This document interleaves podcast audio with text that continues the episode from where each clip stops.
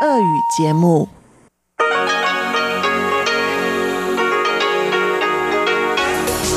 эфире Международное радио Тайваня. В эфире русская служба Международного радио Тайваня. Здравствуйте, уважаемые друзья! Из нашей студии в Тайбе вас приветствует Мария Ли. Мы начинаем нашу ежедневную программу передач из Китайской Республики Тайвань.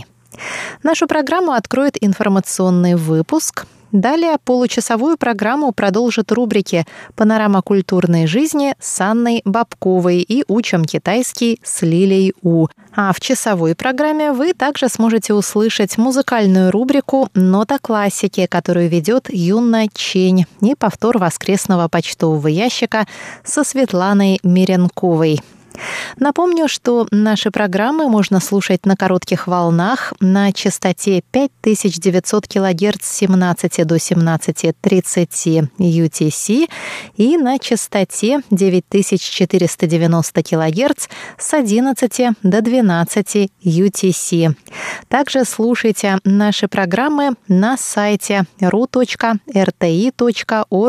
tw и в мобильном приложении RTI To Go. Если вы еще не успели послушать наши новогодние программы за 31 декабря и 1 января, поспешите это сделать и поделиться с нами вашими впечатлениями. А мы начинаем выпуск новостей вторника, 5 января.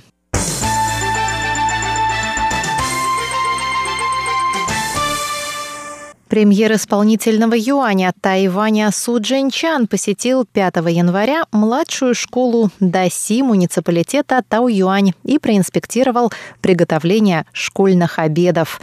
Он отметил, что все продукты, из которых готовятся обеды в этой школе, соответствуют стандарту трех штампов и одного QR-кода. Это маркировка, обозначающая, что продукты обладают тремя сертификатами качества тайваньской органической сельскохозяйственной продукции, тайваньской системы отслеживания происхождения продуктов питания и Совета по делам сельского хозяйства и имеют тайваньское происхождение, которое можно отследить по QR-коду.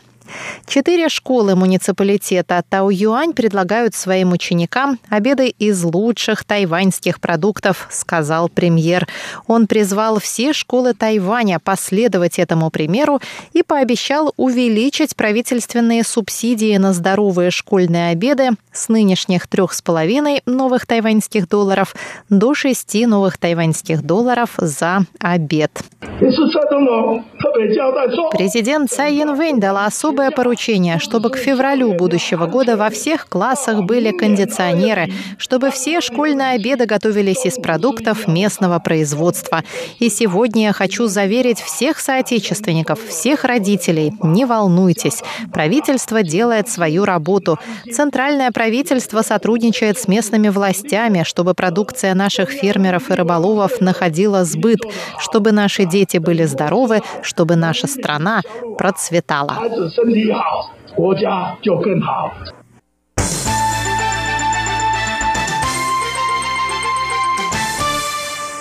Отдел гендерного равноправия исполнительного юаня Тайваня опубликовал во вторник доклад, посвященный ситуации на Тайване с гендерным неравенством в 2021 году. Согласно докладу, Тайвань занимает шестое место в мире и первое место в Азии в рейтинге, основанном на данных индекса гендерного неравенства программы развития ООН. По сравнению с прошлым годом, Тайвань поднялся на три строчки в мировом рейтинге. В Азии он остался на первой.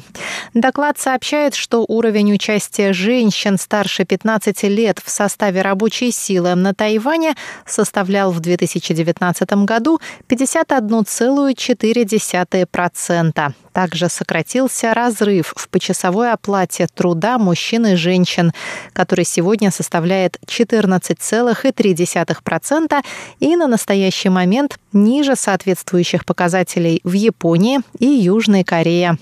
Также на протяжении последних пяти лет растет число мужчин, уходящих в неоплачиваемый отпуск по уходу за ребенком. В 2019 году на Тайване был принят закон об однополых браках.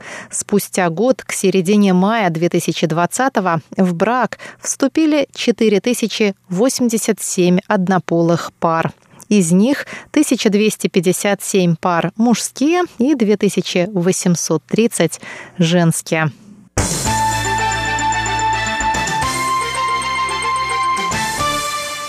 Министерство иностранных дел Тайваня выразило благодарность США за включение положений в поддержку Тайваня в закон о полномочиях в области национальной обороны на 2021 финансовый год.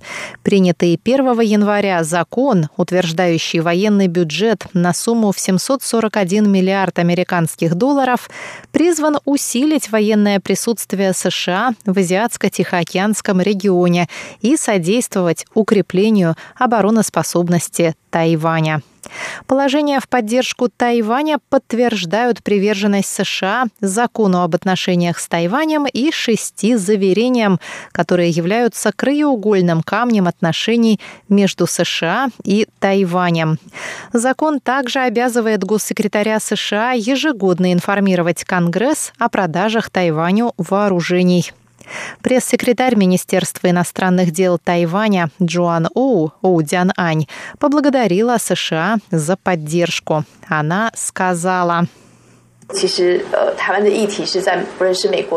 Положение в поддержку Тайваня единодушно поддержали представители обеих партий в Сенате и Палате представителей Конгресса, и мы выражаем за это благодарность. Мы также благодарим правительственные ведомства и президента Трампа, при котором Тайваню было продано 11 пакетов вооружений, и тайваньско-американские отношения вышли на новый исторический уровень.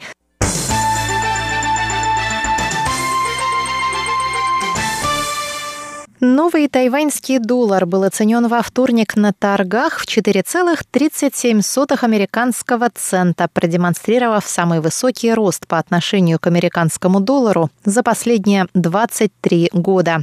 Рост нового тайваньского доллара связывают, в числе прочего, со стабильно высоким экспортным спросом. Во вторник утром на тайбэйской валютной бирже доллар США торговали за 27,992 тысячных нового тайваньского доллара.